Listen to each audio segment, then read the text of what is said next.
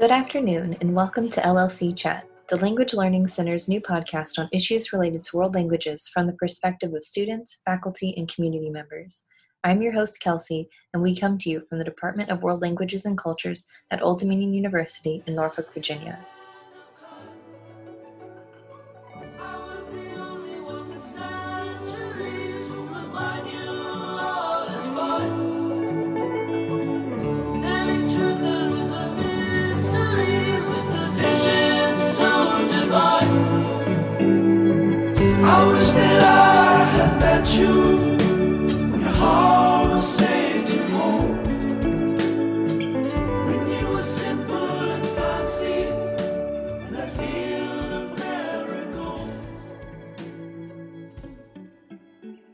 I'm joined today by Mr. Todd Nichols, CEO of Talk Abroad in Denver, Colorado. Welcome to LLC Chat. It's a pleasure to have you with us today to, to discuss Talk Abroad. Would you please introduce yourself with a brief background to your interests? Please tell us about yourself. Certainly. And uh, first off, thanks for having me. It's a pleasure to join you. Um, yeah, my name is Todd, and I run Talk Abroad. Um, I live out here in uh, in Denver with um, a wife and, and a little two year old. So right now with COVID nineteen, there's a lot of chasing two year olds around and telling them that they don't get anything by whining. Uh, but yeah, that's um, that's me. Um, it's a little bit interesting that I'm in the language world because I, you know, my introduction and my experience with languages has been uh, checkered in some ways, um, a little bit different than kind of a normal journey. But I, when I was in school, I, I didn't particularly enjoy languages, and I had a really hard time getting them. Um, and I just happened to do a, um, a program called Semester at Sea, where during a semester you visit a number of different countries. And one of the countries we visited was Cuba. And I was really intrigued to talk with people on the street and just get to know people in Cuba to see what their lives were like. And um, I found that I really enjoyed speaking Spanish with people right there in Cuba and getting trying to like negotiate what was going on and get a feel for what was happening and it, it felt kind of like a puzzle um, and I, I, basically just found that I really enjoyed it. So when I ended up leaving college, I, I, moved down to Central America thinking I could do this more and, and ended up living down in Honduras for a number of years. Um, and that's how that's kind of how I got to to the language world. I, I picked up Spanish just talking with neighbors and coworkers and things like that in Latin America. Um, and uh, yeah, here I am, 20 years later, still working in the language field. That's fantastic. That's a little about, about me. Cool. Well, that's really cool. Um, so, are you fluent in Spanish since you lived there? Well, I wouldn't say that, but I'm I'm functional. functional our, our team our team here at Talk Abroad um, mainly speaks English, but um, much many of the Spanish conversation partners and our training team um, only speak Spanish, and so we do quite a bit of Spanish here. But I, I, I like to think it's kind of dirty Spanish. it's local Spanish. Yeah, yeah. I, I wouldn't be able to tell you any of the rules that are coming out of my mouth or anything like that.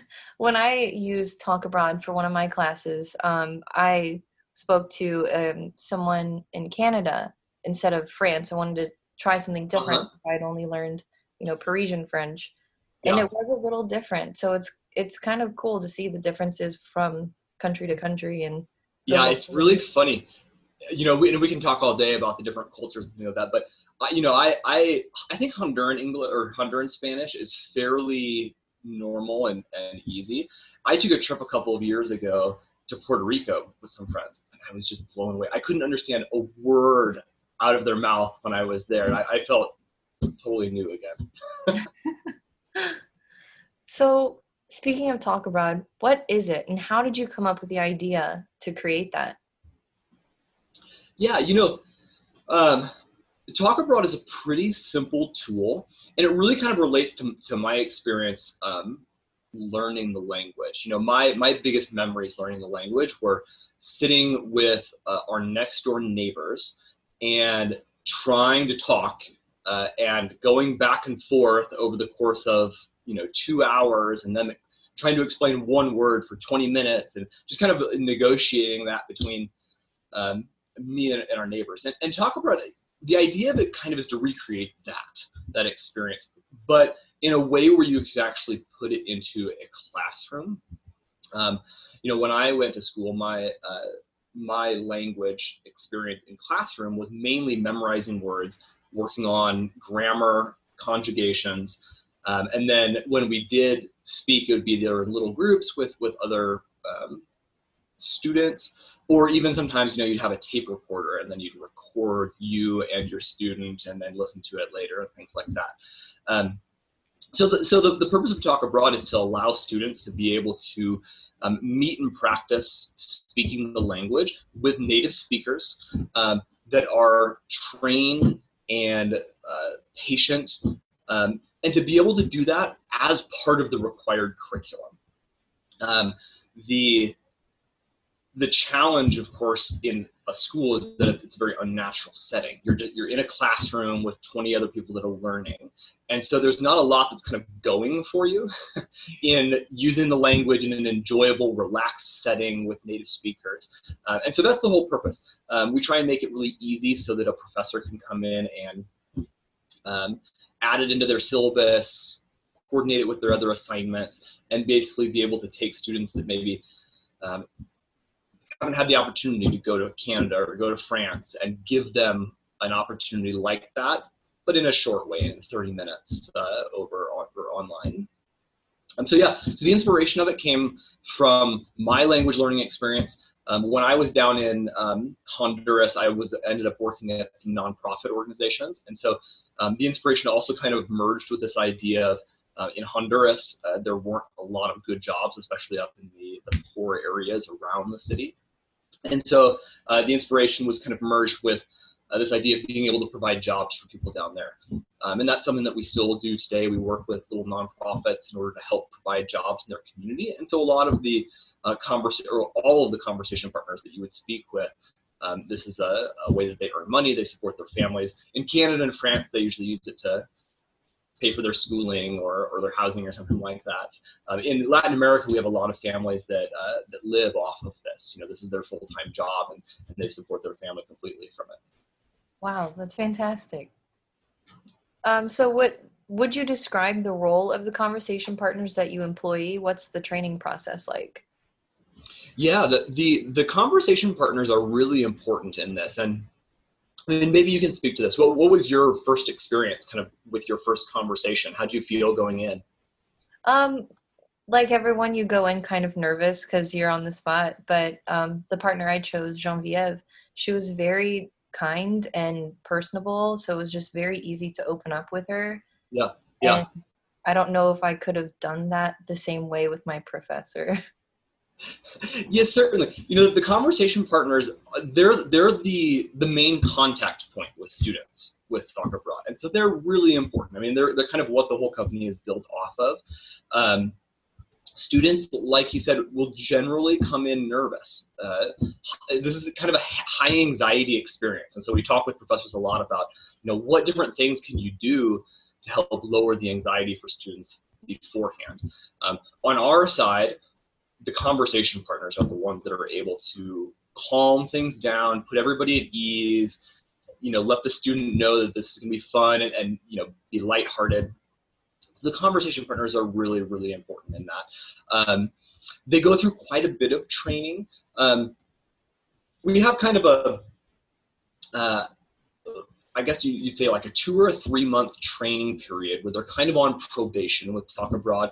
When they start, they go through an interview process. They do some practice conversations before they get any training, just so that we can see, you know, personality wise, are they going to be friendly? Are they going to smile? Are they going to, you know, have that natural ability with some big ease? Because that's not something that you can usually teach. Um, and then once we do go into the training process, we train them on three kind of big areas. Um, the first one is just basic conversation skills. So asking and answering questions. You know, we want to make sure that the questions they answer are more open-ended, that um, build the conversation up uh, instead of asking questions that are yes no answers you know we don't want a 30 minute conversation where the student says no yes no that type of thing right um, and a lot of that is can be led by the partner in order to make it easier for the student. Ask you know how many brothers and sisters and what do they do? And instead of questions like do you have brothers and sisters? Um, so we do a lot of just basic conversational skills. How do you do a conversation?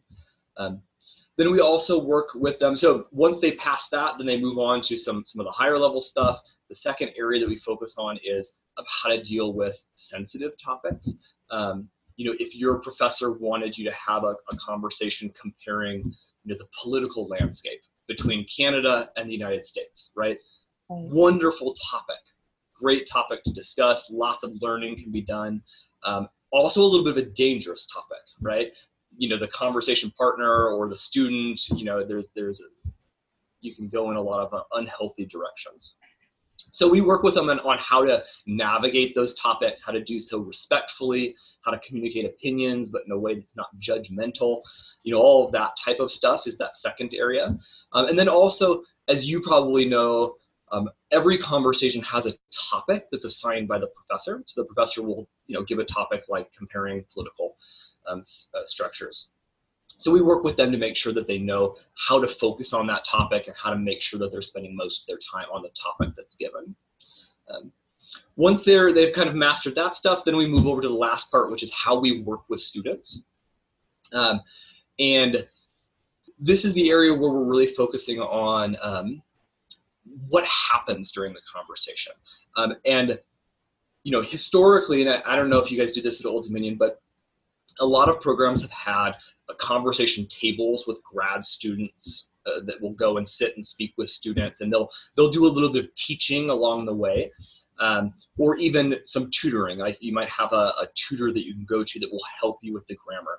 Um, those types of experiences are are not what Talk Abroad does. What we really aim to do is provide conversation. And so when we're training our partners on how to work with students, we make sure that they know that explicit feedback or you know, and, I don't know in French, but in Spanish, you know, explaining how, you know, AR verbs are conjugated. We don't do any of that. And we want to make sure that the partner does not do that. They don't stop the conversation and explain something in detail or correct, right? Explicit corrections. So we train them not to do that, but instead to do things like recasting, to, to repeat it back to them correctly so that they can hear how it sounds like, but where it doesn't kind of impede the flow of the conversation. Um, so we, we talk with them about that. We, we train, do a lot of training on um, using circumlocution in the conversation. So if, if the student doesn't understand, which is very common, especially because we work with a lot of 101, 102 level students, then the conversation partner will be very practiced in explaining it in different words, simplifying the grammar, um, you know, using hand gestures or things like that to kind of negotiate meaning with students. And also what we call internally, I don't know if this is a, a, a real term, but we call it listening circumlocution, which is when the when the partner is here and the student isn't being able to say something, instead of giving the student the words, we encourage the student to use circumlocution. So we'll say, you know, can you explain that again? Use different words, that type of thing, so that the student gains that ability to use circumlocution during the conversation. Um, so they go through, we have a, um, a, big rubric that kind of breaks all of those down. Our training team um, listens to their to the recordings and then grades the conversation partner and then sits down and gives feedback regularly over the first couple of months. And then once the the conversation partner has graduated through the training they're a full member of the team um, they'll still get periodic reviews um, where the converse or where the training team will listen in and grade them on that rubric. Um, but for the most part by that point we're really confident in them and, and we've uh, we've seen them have a lot of success with students and, and they're pretty good to go. Wow, that's great. Um, yeah, I I can only attest to having positive experiences with my partners. Um, they're just so everything you said is just bringing that back. Like, yes, we did do those things, the circumlocution, and she did encourage me to do that as well. So, Genevieve is wonderful. Genevieve has been with us, goodness, for seven or eight years, I think, which is really fun because some students, you know, in some programs will start at 101 and they'll use Talk Abroad at 101, 102, 201, 202, 301, and they'll be able to stick with the same person for the entire time and really have a relationship and a friendship, which is, which is wonderful because, I mean, as you know, language is so much about that relationship and about communicating with a person, right? And um, in Talk Abroad, that that's one of our main goals is making sure that students can actually talk with a person instead of just some you know nameless uh, nameless tutor or something like that you know right, definitely. Um, I was recommended to see her specifically, so she's wonderful. yeah So, where do you see Talk Abroad going in the future? I know um, this this COVID business doesn't really stop it, does it? I mean, if they're working from home, yeah how's we've been going? we're really thankful that um, Talk Abroad is set up so that all of the conversation partners continue working, continue with their jobs. Um, so it's been really great that we can be able to continue doing that. Um, in the short term, um, our plans are, are mainly to continue with with our very narrow focus of working with and supporting um, professors and universities and students that are learning in universities, um, mainly here in the US and a little bit in Canada. Um, our, our short-term directions where we're going, we're really looking to provide more resources to professors on how to use Talk Abroad um, so that students will really benefit for, from it. You know, there's, there's lots of different theories or, or you know strategies for language learning. Um, and we, we really want to start providing those resources so that a, a professor can say, you know, I want my students to focus on, you know, grammar, or I want my students to focus on, you know, their oral comprehension. And then us being able to provide some some already existing, you know, pre-assignments that can help students prepare, that can lower the anxiety for students. Then conversation topics that fit right in with uh, the syllabus. And then some reflection activities afterwards where they might reflect, how did it go? What do I need to do differently? What can I improve on? That type of thing.